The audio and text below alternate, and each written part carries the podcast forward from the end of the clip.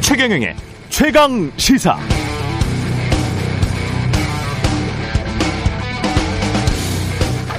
네, 윤석열 전 검찰총장이 최근 조선일보와의 인터뷰에서 5.18은 특정 진영의 전유물이 아닌 보편적 자유민주주의와 인권 정신이다. 이렇게 말했습니다. 그러면서 북한의 인권 탄압과 미얀마 사태에 대해서도 더 강력한 규탄을 해야 하지만 안 한다고 말했죠. 여기서 특정 진영은 아마 더불어민주당을 의미하는 것 같고 더불어서 북한의 인권 탄압을 언급한 건 역시 민주당을 비판하기 위한 것으로 보입니다. 정치적 의도를 떼어놓고 본다면 다 맞는 말입니다. 북한 독재 나쁘지요. 미얀마 군부 정권 나쁜 사람들입니다. 저도 그렇게 생각합니다. 그렇다면 한국의 과거 군부 독재 정권은 어떤가요? 같은 논리로 비판받아 마땅하지요. 5.18 하면 떠오르는 세 단어가 있습니다. 광주, 전두환, 민정당, 지금의 국민의힘으로 당명이 바뀌었을 즈음인 지난해 9월 한국경제는 한국의 보수정당 이름 변천사를 설명하면서 이렇게 적어놨더군요. 민정당, 한나라당, 새누리당, 국민의힘, 보수 당명의 변천사, 너의 이름은 이게 기사 제목이었습니다. 보수 당명의 역사 맨 앞줄에 민정당이 있다는 것. 진정한 보수라면 어떻게든 반성하고 성찰하고 쇄신하고 싶은 역사일 것입니다. 이른바 제3지대 정치 세력이라는 것이 있다면 역시 마찬가지 생각이겠죠. 그게 바로 보편적 자유민주주의와 인권 정신이기 때문입니다.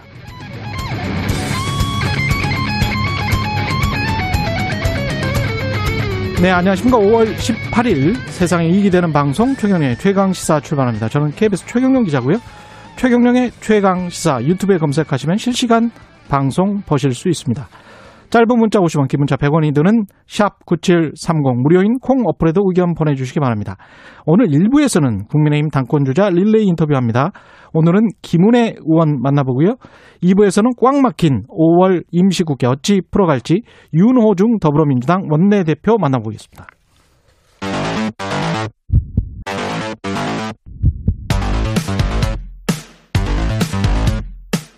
오늘 아침 가장 뜨거운 뉴스 뉴스 unboxing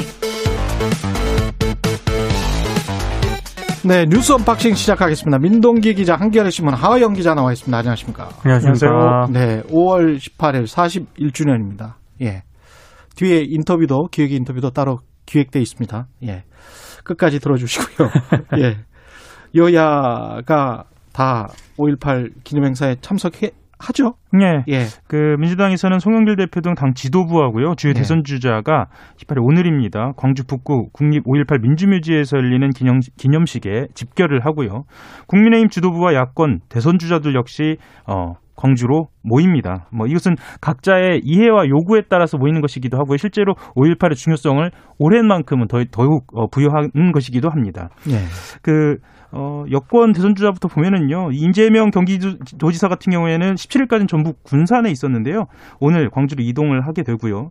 정세균, 정세균 전 국무총리 같은 경우에도 어, 17일 미리 광주를 찾았습니다. 그리고 이낙연 전 대표 같은 경우에는 14일부터 나일 동안이나 아, 그곳에 있고요. 또, 어, 뭐, 원희룡 저- 제주도 지사라든가 유승민 전 의원 같은 경우에도 미리 예, 예, 광주를 찾았습니다. 예.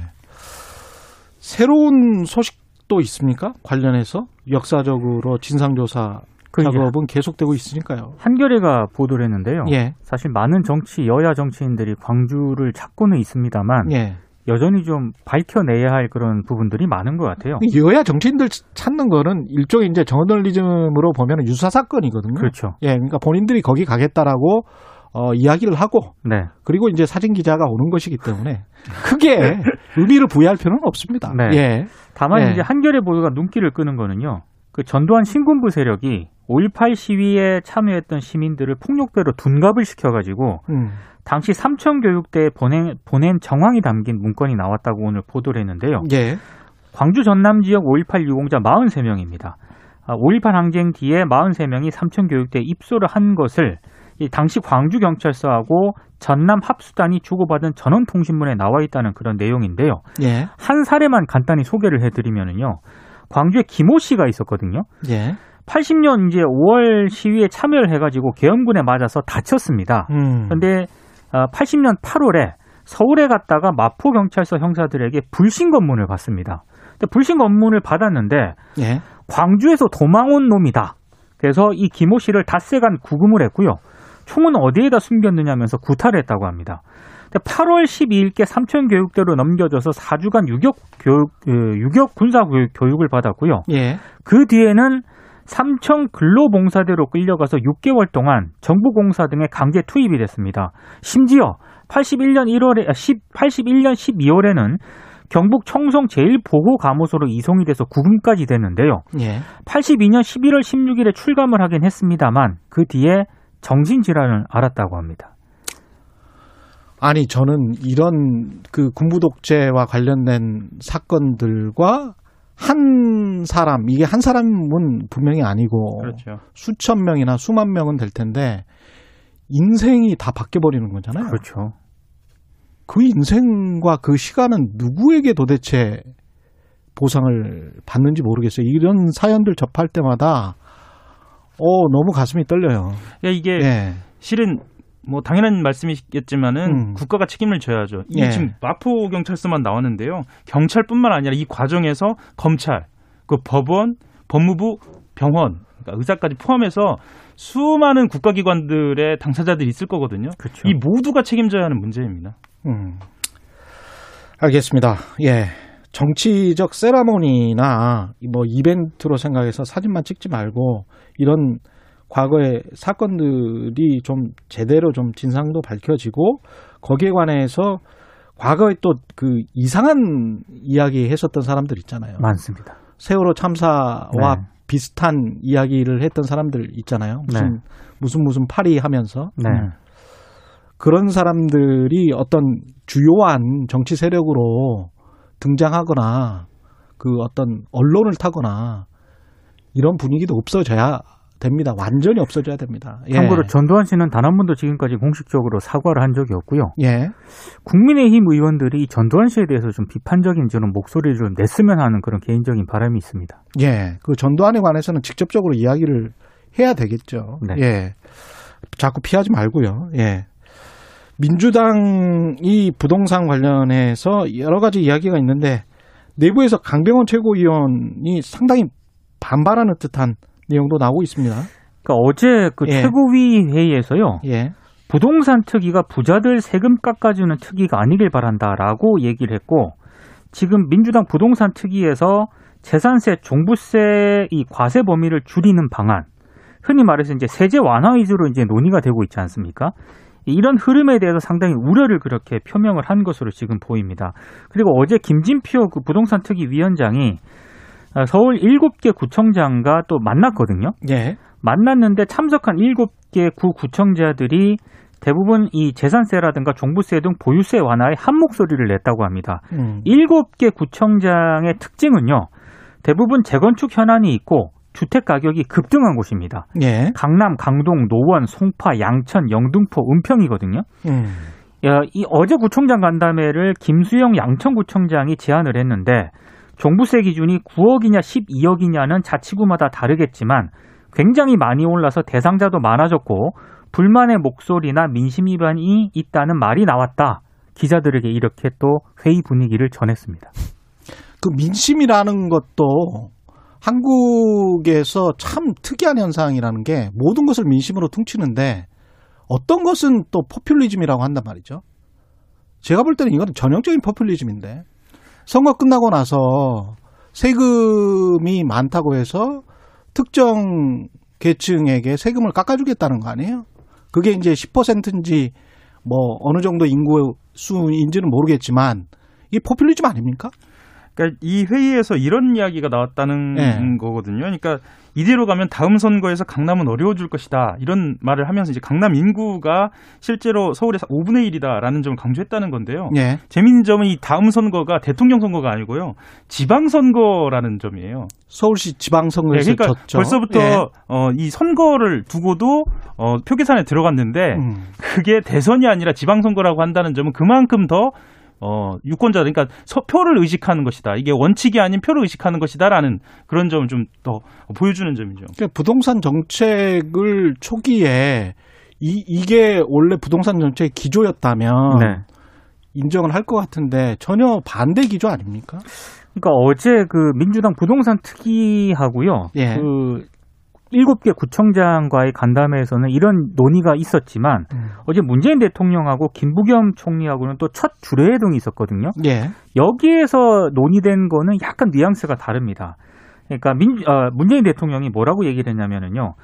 어, 기본적인 원칙을 조속히 결정을 하되 현장의 혼란을 좀 막아라. 그러니까 뉘앙스는 뭐 종부세 완화와 같은 논의들이 계속 이어지다 보니까 시장 혼란을 가중시킬 수 있기 때문에 우려를 표명한 것으로 해석을 언론들이 하고 있고요. 예. 그리고 부동산 정책이 일부 수정이 되더라도 뭐 가격 안정이라든가 투기 근절, 안정적 공급이라는 이 정부의 3대 원칙을 벗어나서는 안 된다는 점을 문재인 대통령이 좀 애둘러 강조한 것 아니냐. 음. 뭐 이렇게 해석을 하고 있는데 예. 이래저래 좀 이달 말까지는 이 부동산 문제를 가지고 여권 내에서 예. 좀 논란이 좀 증폭이 될 것 같습니다.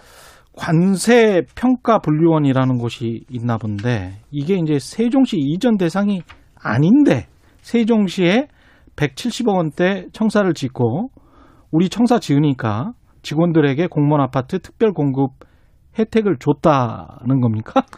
이게 좀 이해가 안 가는 예. 뉴스입니다. 예. 그러니까 관세평가 분류원이 원래 대전에 있었거든요. 예. 근데 2015년에 업무량과 직원수 급증에 따른 문제를 제기하면서 청사 신축을 추진을 합니다. 아, 원래 대전에 있었어요? 원래 대전에 있었습니다. 서울에 있었던 것도 아니고? 예. 그래서 171억을 투입을 해 가지고요. 예. 어, 약 1268평 정도의 신청사를 건립을 하거든요. 세종시에. 음. 근데 이게 문제가 있는 게 행정안전부가 2005년에 예. 어, 이른바 그 관세평가 분류원 줄여서 관평원이라고 하는데 이 관평원을 세종시 이전 제외기관으로 고시를 했다는 겁니다. 예. 그런데도 불구하고 관평원은 계속 이전에 속도를 냈는데 이유는 단 하나입니다. 그 행정 중심 복합 도시 건설을 위한 특별법에는요. 예. 외교부, 통일부, 법무부, 국방부, 여가부만 이전에서 제외하도록 돼 있었거든요. 음. 그러니까 행안부 고시 같은 거는 일단 논외로 하고 우리는 이 특별법만 보고 계속 이전에 속도를 냈다는 겁니다. 예. 그러다가 결국에는 이게 최종적으로 아까 진행자께서 언급한 것처럼 이게 무산이 된 거거든요. 음. 그 지금 문제가 뭐냐면은 171억을 들인 관평원 청사가 지금 공실로 방치가 돼 있다는 겁니다. 거기다가 이제 뭐 직원들은 아파트 공급은 해줬을 텐데 그 아파트에 사는지 안 사는지는 또 확인이 안 되겠죠. 예. 일단 특별 공급, 예. 특공이라고 하죠. 특공은 되게 잘 안 살잖아요. 그렇죠. 거기에서. 특공이 예. 혜택을 받았죠. 왜냐하면 이 혜택을 이미 받고. 그렇죠. 세종시가 워낙 지금 집값이 많이 올랐기 때문에 뭐 실제로 일반 분양은 150대 1이 넘는데요. 이 특공 같은 경우는 7.5대 1밖에 되지 않았다라고 합니다. 그래서 뭐 그쪽에서는 로또라고도 불렸다고 하는데 뭐 이렇게 결과적으로 봤을 때는 이 부동산 혜택을 누리려고 한 것이 아니냐라는 뭐 이런 지적도 가능한데 저는 좀 신기한 점이 뭐냐면 예. 관평원이 이 보이는 태도입니다. 그러니까 행안부와 사전 협의는 없었다고 합니다. 그러니까 뭐 고시를 몰랐다고 하겠죠. 그런데 기획재정부, 행복도시청, 한국토지주택공사, LH와 협의를 진행했다는 거거든요. 그러면 이 고시를 기재부, 행복도시청, LH 모두 다 그냥 지나쳤다는 얘기예요. 그렇죠. 그렇죠. 이것이 과연 말이 되는 것인가? 아니 그때는 당연한 거라고 생각했을 생각했겠죠. 거예요. 예. 아, 그래서 저는 어 이게 과연 이, 이 세종시 세종시 이 세종청사를 어 진행하는 과정에서 관계 부처 간의 협의가 제대로 된 것인가에 대한 어떤 그런 의구심도 좀 듭니다. 근데 이 관평원이 조금 제가 봤을 때 문제가 좀 심각한 게요. 행정안전부가 2018년 3월에 세종시 이전 불가를 관평원에 최종 통보를 하거든요. 음. 근데 그 뒤에도 관평원 쪽에서는 이전을 강행을 하기 위해서 청와대와 여당에 대한 로비, 로펌 법률 자문 등을 동원을 했다고 합니다. 하다가 하다가 안 돼가지고 지금 이렇게 된 거거든요. 이 나라는 어떻게 보면 그 주권이 관료들에게 있는지도 모르겠습니다. 예. 아주 디테일이 강해요. 예. 본인들 이익에도 강하고. 아니 171억 원 들인 이참 청사가 공실로 방치가 되고 있다는 게 음. 어처구니가 없네요, 진짜. 자기들 돈이면 이렇게 썼겠어요. 절대로 그렇게 안 예. 쓰겠죠. 국민들 세금이니까 이렇게 썼겠지. 3920님, 세금을 왜 혈세라고 하는지 모르는 건가요? 도대체 이런 말씀 하셨고요. 그 백신 관련해서 여러 가지 소식들이 나오고 있는데, 어, 방역 당국이 코로나19 백신을 외국에서 접종한 사람도 국내에 입국할 때 자가격리를 면제해주는 방안을 검토하고 있다. 여러 가지 이제 백신에 관한 혜택들이 조금 조금씩 나오고 있네요. 예. 그러니까 지금 우리 한국에서만 승인된 백신으로 한정을 하게 되면은요. 상당히 범위가 제한이 될 수 있다는 게 이제 방역 당국의 판단이고요. 그래서 WTO에서 긴급 사용을 승인한 백신까지 검토하고 있다는 그런 내용인데요. 예. 지금 WTO에서 긴급 사용 승인을 받은 백신은 이 화이자, 화이자, 모더나, 모더나, 얀센, 얀센, 아스트라제네카, 아스트라제네카, 그리고 인도 세럼 연구소에서 그 나온 백신이 하나 있고요. 예, 그리고 중국 시노팜에서 생산한 백신 이렇게 여섯 가지인데요. 음, 지금 러시아 스푸트니크 V 백신이 WTO에 긴급 사용 승인을 신청을 했거든요. 예. 그러니까 앞으로 더 이 승인 백신은 늘어날 가능성도 있는 상황입니다. 이게 근데 기준이 WHO 기준으로 그냥 가는 게 맞는지는 모르겠습니다. 그러니까 지금 현재 각 나라별로 이 백신과 관련된 그 이해관계가 좀 있기 때문에 그게 그렇죠. 복잡하기 때문에 정리가 안 된 거고요. 예, 앞으로는 좀 정리가 되겠죠. 그래서 예. 아마도 그 어제 그 예를 들면 박인숙 전 의원이 이야기한 것도 음. 뭐 이런 혼란 과정에서 어 뭐 여러 오해가 아, 나올 만한 그런 이야기를 한 것인데 그러니까 뭐 음. 예를 들면 이런 거거든요. 그러니까 박인숙 전 의원이 전 의원입니다. 현 의원은 아니고요. 예. 미래통합당 수석이었고요. 페이스북에 화이자 맞은 사람은 괌 여행을 갈 수 있고 아스트라제네카 맞은 사람은 못 간다. 뭐 이런 이야기를 해가지고 어제 좀 언론이 떠들썩했거든요. 예. 근데 이거는 진짜 어 조금만 확인하면 예. 네, 확인이 되는 거였는데 입국을 마- 못 한다는 건 전혀 아닙니다. 예, 상식적이지 않은 이야기고요. 네. 예. 그왜 이런 이야기를 하는 거죠? 그러다가 예. 완전히 그 비상식적인 이야기인데 그런 거는. 나중에 약간 일부 또 수정을 합니다. 페이스북에. 예. 그게 이제 백신 맞은 사람 괌에 괌에 입국 못 한다는 얘기가 아니었다. 음, 아, 글 제목을 짧게 뽑다 보니까 글이 된 것이다. 입국 못 한다가 아니라 예. 2주간 격리해야 한다가 정확한 사실이다라고 본인의 이 글을 수정을 하기도 했습니다. 알겠습니다. 예, 여기까지 하겠습니다. 뉴스 언박싱 민동기 기자 한결의 하의영 기자였습니다. 고맙습니다. 감사합니다. KBS 일라디오 최경영의 최강 시사 듣고 계신 지금 시각은 7시 37분입니다.